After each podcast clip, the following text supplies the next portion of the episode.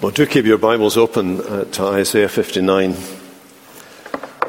I've always thought that one of the marks of the Bible's integrity and authenticity is the way in which it speaks to those who believe it most. In fact, its harshest words and its most cogent criticisms are for those who belong to the family of God. I imagine that if you're here this morning and you're not a Christian, you, may, you might think that what Christians do when they're in private, away from the public gaze, is to sit around and rather smugly reflect on how much better we are from everybody else. But you'd be wrong. You'd be very wrong. In fact, you probably noticed that prominent in our liturgy, regularly as part of what we do when we're together, is that we take time to pause and confess our sins to God and to seek the reassurance of God's pardon. Because it is to us the most amazing thing, the most surprising and unexpected thing, that we should be pardoned by our God. It never ceases to give us fuel for praise, pause for thought, reason to love, and cause for wonder that we unworthy people should have a relationship with God at all. And as Isaiah speaks in this chapter, we find him, as we do many of the prophets of Israel, as we find in the New Testament the apostles of the Lord Jesus, acting in many ways as covenant attorneys. That is, they are the legal advocates of God and of God's will and work in the world. And they're prosecuting a case, and it's the case of the Lord versus his church, Yahweh versus Israel. We find that here in this chapter because in a previous chapter, in chapter 58, verse 3, we have really the background to what's going on at the beginning of chapter 59. There in chapter 58, we find a number of religious people, and by religious I don't mean that negatively but positively. That is, believing people acting in a believing way, and we find them devoted and busy in their religious service of God. But we overhear them, perhaps not publicly or vocally, but in their minds and in their hearts. We hear them complaining to God that He didn't hear them, or if he heard them, that he wasn't paying any attention to them as they prayed. This is what they say in verse 3 of chapter 58. We have fasted. That was a religious exercise. We have fasted and you didn't see it. You didn't take note. We have humbled ourselves and you took no knowledge of it. Here were these people, and they were asking why it was that in spite of all their religious activity, in spite of all of their prayers, in spite of all of their Christian service and their Christian work, why it was that they had no sense, that is, no feeling sense, of God's presence and power in their personal life or in the life of their church. They felt that God was absent, that He wasn't with them. And they were concluding either that God wasn't strong enough to make any difference, that God wasn't powerful enough to, to intervene in their situation and change the circumstances of their life as a church or their life as an individual. Or, on the other hand, that he was not paying any attention to their prayers at all. And you can hear that complaint in the background as we come now to chapter 59. You can hear that complaint as we have this instruction for us to look, to wise up, to look up, and to consider seriously. Behold, says the prophet, behold the Lord's hand. That is God's power to do. Is not shortened that it cannot save. There is nothing, he is saying. There is nothing in God, in God's ability, in God's power. There is nothing that he cannot do. They were thinking that perhaps God wasn't strong enough to make a difference, that he wasn't powerful enough to make a change in their circumstances. They were wondering whether perhaps he wasn't hearing them. His, nor is his ear dull that he cannot hear. You see, it's always easier for us to blame God when circumstances aren't going in our favor than it is to take a long, hard look at ourselves in the mirror of Scripture. And the prophet here is saying to us, the Word of God comes to us in verse 1 here. Look, it's saying, Behold, God is uninhibited in his ability to save and to help. In fact, he's going to go further in this chapter. Later on in, in verse 20, he's going to tell us that God has made a great promise to his people. His promise is, a Redeemer will come. A Redeemer will come. You, you may be in a, de- a, period of delay. You may be in a period where things are, are being held back for the moment. But you need to know that God has made a promise, and here he repeats the promise. A promise that he's made throughout this book, and now repeats again in verse 20. A Redeemer. What do we mean by that word? Redeemer. It's not one we use in our everyday life today, but in the ancient world, when someone had fallen into hard times, perhaps, or when someone had, because of financial reasons, had to place themselves into slavery for a period in order to earn enough money to buy their freedom and then to get themselves back on their feet. Or if somebody had lost their house or their land, a near relative might come along and pay the debt or stand as a guarantor for a loan and act as a redeemer. A redeemer would buy their freedom, repurchase their lost land or possessions, and return it to them. And this word Redeemer is a favorite word of God. God likes us to call him our Redeemer. The whole reason that Jesus came into the world was that he might become our near relative. By taking on our flesh, that he might be our kinsman, our relative, Redeemer. He became human so that he could do this very work for us. He comes along to act on our behalf. He comes along to act instead of us. He comes to rescue us. And so, right at the very beginning of this chapter, we're reminded that there's nothing holding God back. There's nothing restraining God's activity. There is nothing in God by which He is unable to hear or unable to help. So, what is the problem? And like a good covenant attorney, like a good advocate for God, he brings us to the Word of God and he holds the mirror of the Word of God up so that we can see ourselves in the mirror of the Word of God. And what we see in this chapter is a description of God's own people. And we discover three things. We discover here are people who need a Redeemer, who want a Redeemer, and who find a Redeemer. Let's look at that as we break it down this morning. First of all, God's people are people who need a Redeemer. I, I, I need you to notice this that as we go to verse 2 of this chapter, to remind you that God is speaking here to his own elect people. He is not talking to the world outside at this point. He's not addressing the foreign nations surrounding little Israel. In our case today, that is what we might call the world, the culture. Anything outside the church is the world. And we, we might expect God to be addressing the world, but that's not what he's doing here. He's addressing the church.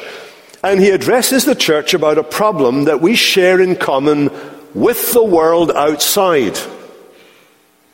But we discover that God is actually more concerned about this shared problem we have with the rest of the world.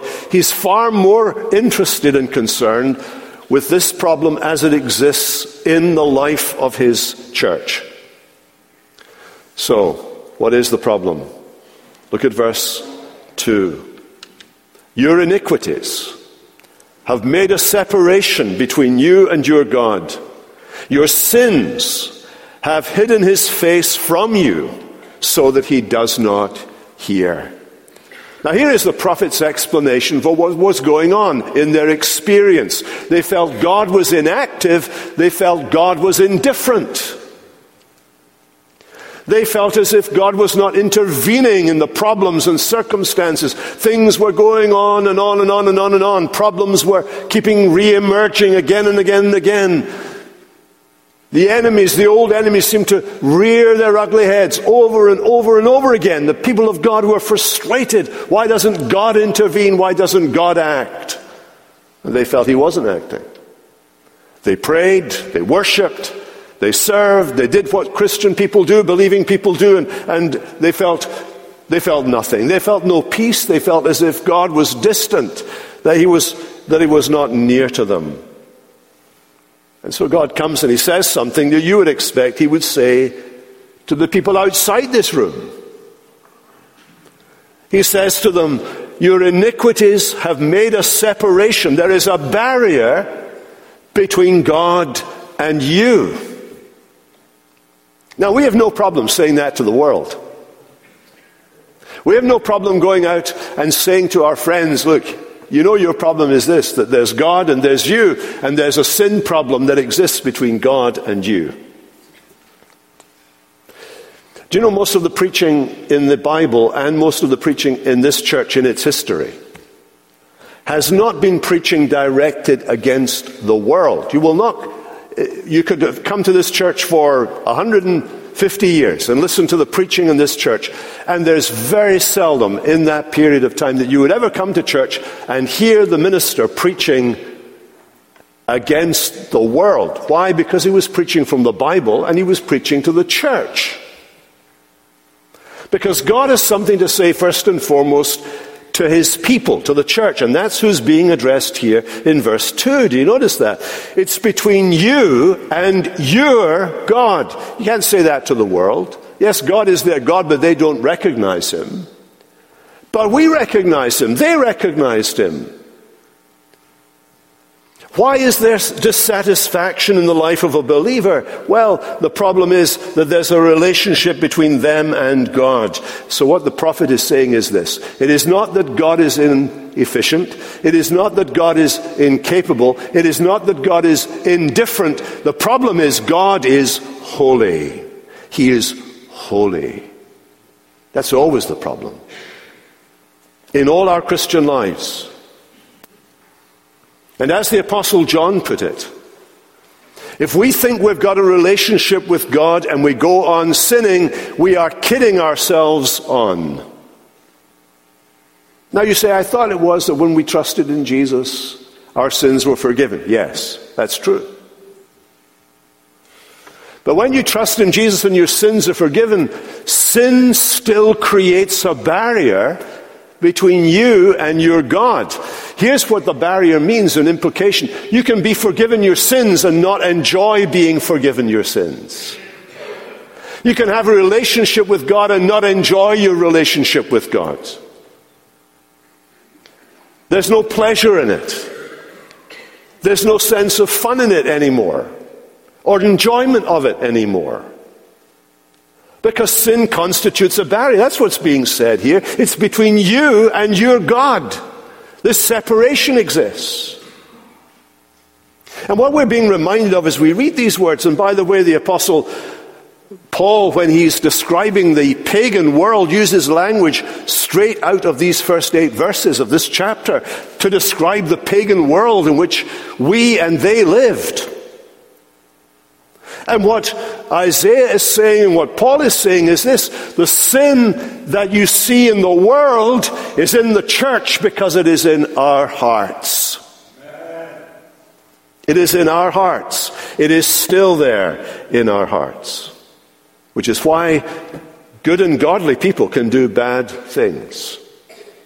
Sin is embedded in our nature.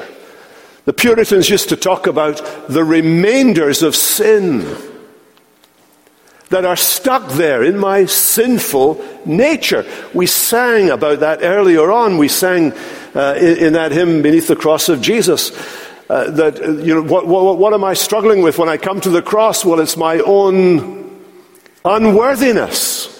Well, actually, the author of the hymn wrote, My own worthlessness, but apparently we don't like to call ourselves worthless anymore, so we rewrite it unworthiness. But actually, Actually, if I really understand my sinful nature, I understand that I am worthless, that I have nothing in the presence of a holy God. I think we rewrote it because there are some sensitive souls who take that to the extreme and apply that to their whole humanity, that they're worthless. They've been brought up in a situation, they carry the burden and pain of having been treated as if they are worthless in human terms by other human beings. And we've changed it for your sensitive conscience. But there are few of you and there are more of us who need our consciences sensitized to the holiness of God and the reality of sin.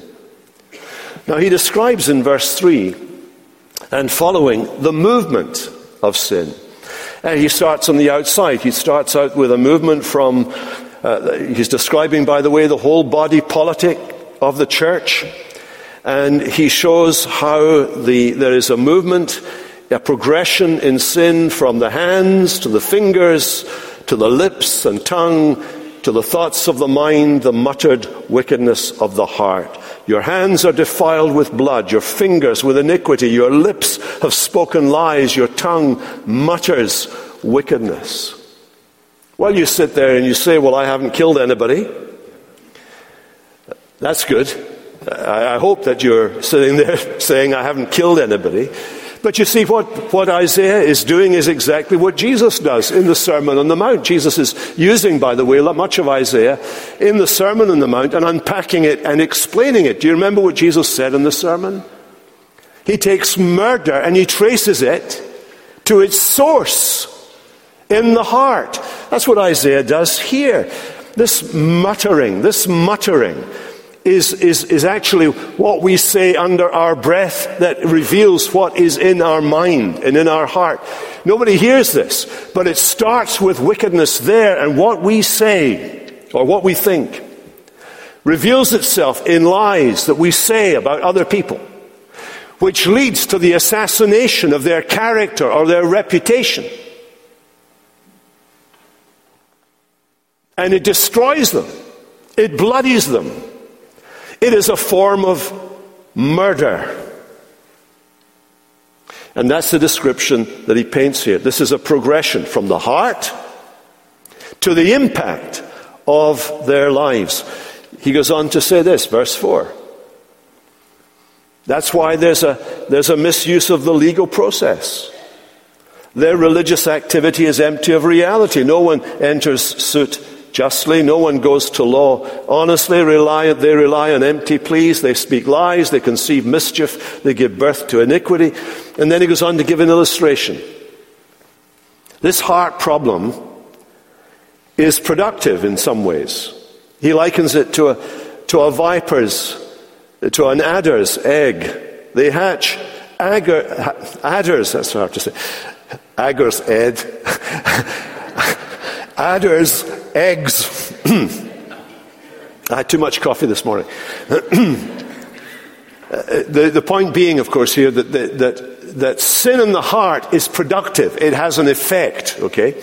And as he describes the effect, the effect of this kills. Sin kills. You think of the, the viper or the adder's egg there, and he says whether you whether you are whether you uh, eat the egg or whether you stand on it and the, the viper is, uh, is unleashed, you're dead. You eat the egg, you're dead. The poison is in the egg. If you release the viper, the viper will bite you and you're dead. That's the point. Sin, the sin in our heart, leads to death. It kills people. It kills you. It kills other people. It has a negative, contagious effect. Or, or look at the other image that he uses. They weave a spider's web. Here are people in the world, people in the church. Here, are, here is the effect of sin. What sin does is it wants us to feel comfortable and secure, and so we weave something that we can cover ourselves with in the cold and shield ourselves from problems with. And he says it's no better than a spider's web. So you go and try and cover yourself with a spider's web. You go, you touch it, what happens? It It disappears. It just demolishes it. It will not cover you. It will not yield you any comfort in a windy night. The wind will destroy it. In other words, sin leads to contagion and frustration. That's the effect of sin. And what he's saying, look at verse 7 and 8, this comes from the heart. Uh, their feet run to do evil, they're swift to shed innocent blood, their thoughts are thoughts of iniquity, desolation, and destruction in their highways, and so on. There's no peace. They don't know any peace at all. So here's the issue. Here's the problem. The problem is that, that sin is, is, a, is, a, is a vital, dynamic reality in the hearts and minds of people in the world and in the church. That's what he's talking about. He's talking to Christian people, believing people here. And he's saying the reason you have no peace, verse 8, the, peace you, the reason why you have, you have no sense of the presence of God in your life is because of the reality of sin. Let me, let me put it like this there's a lesson to be learned here uh, that answers two common questions. Why is it?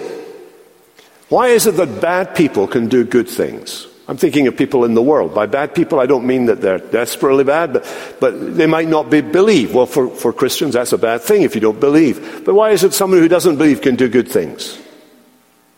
Why is it that someone who is a, a serial killer, I know this from watching TV, uh, a serial killer can look after his mother or his family or his dog? How can bad people do good things? The second question is how can good people do bad things? And these two questions are resolved by two doctrines that the Bible gives us. The first is the doctrine of common grace, not saving grace, but common grace. It's the work of God in restraining evil in the world. See, evil is a, is a you, you, if you read verses 1 to 8 there, and you think, do I really believe that that is what sin looks like? That sin is such an active, powerful force and does all this damage and kills people and kills me. Do I really believe that? If that's what sin is like, why is it that we're not seeing it manifested all the time in the world? What is holding it back? Occasionally you see sin, if you like, unrestrained. And uh, what ISIS is doing, chopping people's heads off, multiple rapes and, and injuring children and, and brutalizing women and so on. You look there and you say, well, there's what happens when the restraints are taken off. You look at one of the most prominent countries of Europe, half a century ago, and in one of the most civilized countries of Europe, the restraints are taken off and six million Jews are killed. In other words, all the time we are seeing the restraining grace of God keeping people back from being as bad as potentially they might be. You need to read 1 to 8 over and over again and see the potential of sin. This is the way it is. And God is restraining that in us and in people all around us in society. Thank Him for it every day, for the restraining grace of God. And when you see some atrocity committed, some terrible crime committed, what you're seeing is restraint taken off to remind you of what is in your heart, potentially. That's what sin does. But there's another doctrine. It's the doctrine of radical depravity. And it says this basically, that in the heart of the believer is the seed of every known sin. So, therefore, when a believer sins, don't be surprised about it. Don't explain it away or cover it up, but don't be surprised about it. It's the way it is. Luther had a, an expression in Latin, famous expression, simul justus et peccator at one and the same time justified and sinful. Now, when you read that, I wonder what your reaction to this passage is. What do you think about this passage? Let me read to you Dr. Martyn Lloyd-Jones. He puts it like this his words. Let me put it plainly. If you do not accept this description of yourself apart from the cross of the Lord Jesus Christ, then there is no need to argue about it. You are just not a Christian. If you resent all this, then you are not a Christian. You are not yet convinced and convicted of sin, and you are not a believer in Christ, though you may have thought you were. If you in any way object to this, you are automatically putting yourself outside the kingdom of God and the Christian faith. This description of man in sin is the simple, horrible truth. This is what sin has brought us to. It's a sobering thought. Everybody in this room, everybody in this world needs a Redeemer. On the sin issue, we stand in solidarity with the entire human race. And we recognize and acknowledge that we have fallen short of the glory of God and that there is none righteous, no, not one. And that the way of the ungodly will perish. We need a Redeemer. But here's the second thing from verse 9 God's people, here's the difference. God's people are people who want a Redeemer. Well, look at what they do, verses 9 to 11. Because here what we find is that the first step to restoring our relationship with God is to admit our corporate sin. Now, let me, let me take a moment to explain something here. I said earlier that we don't spend our time lecturing the world about its sin. We spend our time preaching the gospel to the world and challenging ourselves because of sin. The Apostle Paul has a great passage that, that I need to draw to your attention in which he is writing about church discipline. And you know, sometimes when church discipline is required in any church, there are always people who say, well, you know, we shouldn't be judging, judge not, you be not judged, taken out of context, of course, and so on. But listen to what the Apostle Paul writes in 1 Corinthians chapter 5. He's writing to the Corinthians. They had a problem that they were addressing of sin in the congregation and so on. And Paul had written to them telling them how they should treat the sinner. They had to put him out of the church. They had to treat him like an unbeliever until he was restored and repented. Listen to what he writes. I wrote to you in my letter not to associate with sexually immoral people. That was a particular problem, by the way. That's not just a general thing, but that was the problem at Corinth. But listen to his next words. Not at all meaning the sexually immoral of this world, or the greedy, or swindlers, or idolaters. Since then, you would need to go out of the world. Now you see the distinction he's making. There's what you do in the church and there's what you do in the world. He's saying in the church, if one of your own number commits a serious public sin, you dissociate yourself from them. But you don't dissociate yourself from the people you work with, your colleagues at work. You don't do that. I'll go on, I'll read on. Listen. Look what he says next. But now I am writing to you not to associate with anyone who bears the name of brother if he is guilty of sexual immorality or greed, or is an idolater, reviler, drunkard, or swindler, not even to eat with such a one. For what do I have to do with judging outsiders? Is it not those inside the church whom you are to judge? God judges those outside.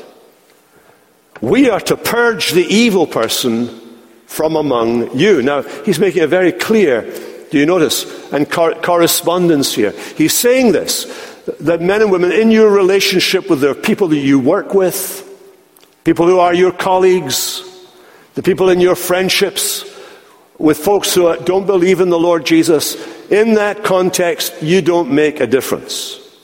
Doesn't matter what they are, doesn't matter who they are, doesn't matter what they've done. You don't critique them or criticize them. That is not your job. There's a day of judgment coming and God will judge the unbeliever. Get that? He's the judge.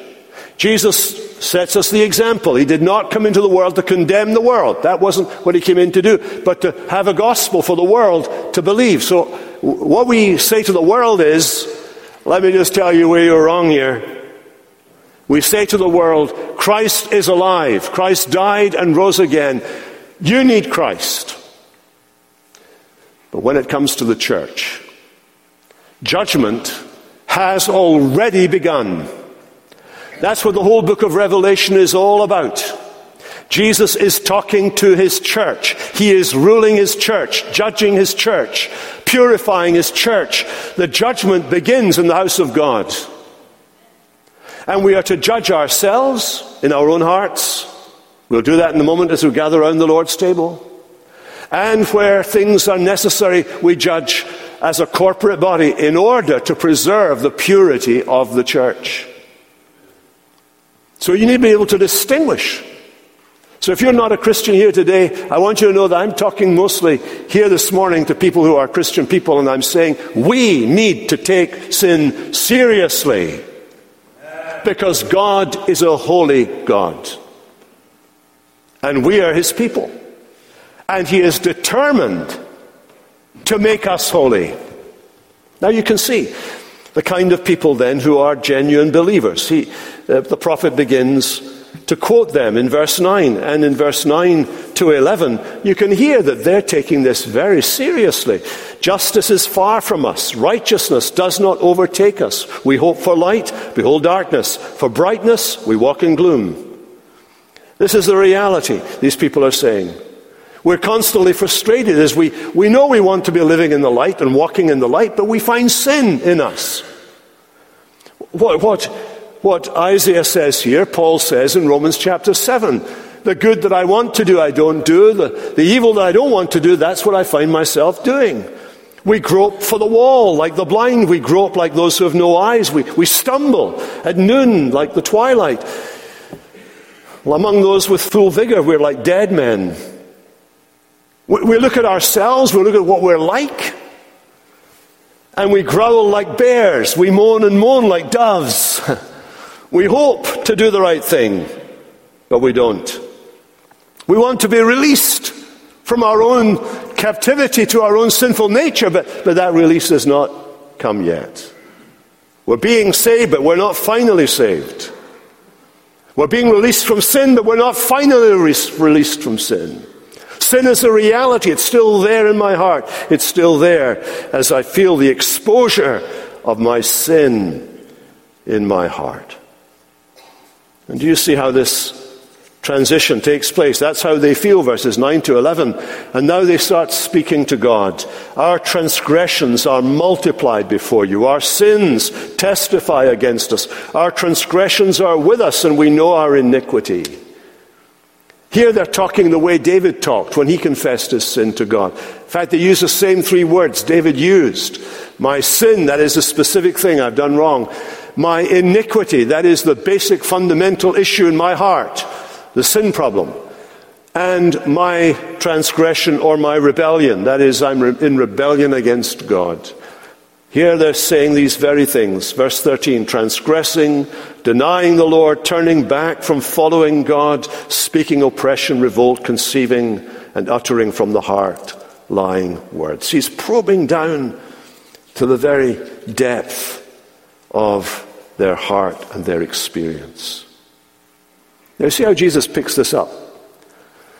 He picks this up in the Sermon on the Mount when he talks about those who are poor in spirit. Why are they poor in spirit? It's because they know they've got nothing. They've got nothing to bargain with, nothing to plead when it comes to a relationship with God. Why have they nothing to bargain with? Well, he goes on to say, because they mourn over sin. They're the mourners, they're grieving. If you want to know what mourning over sin looks like, you read verses 9 to 11. And they confess their sin to God, verses 10, 12, 13. They admit it, they recognize it.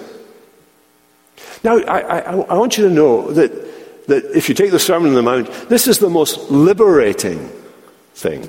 You say, this is really heavy and this, I don't really like thinking all this sin stuff. But it's the most liberating thing that you will ever find in your life. You know, there are times in life that you may have had this experience, I certainly had this experience, where people have something against you. Uh, now, sometimes you do something and people have something against you because of what you've done. But then there are those times in life where people have things against you and you know perfectly well they've got it wrong. You know, they're telling lies, they're, they're making it up, they've got the wrong end of the story, you know, and, and so on and so forth. And, and you feel misunderstood, you feel misrepresented. And you know, when you feel like that, what do you want to do? You want to stand up and tell your story. You want to put them right. But you see, if you have really gotten to the place where these people have gotten to here in chapter 59, to see yourself in the presence of a holy God as a sinner, then this is how you reason. Those people who are attacking me are wrong there, there, there, and there. But what they don't know, I know. What they don't know is what I am in the sight of God. And I am a sinner in the sight of God. And what that leads to is what the Bible calls meekness. And meekness is being willing to let other people think of you what you know before God that you are. They may think of you for the wrong reasons.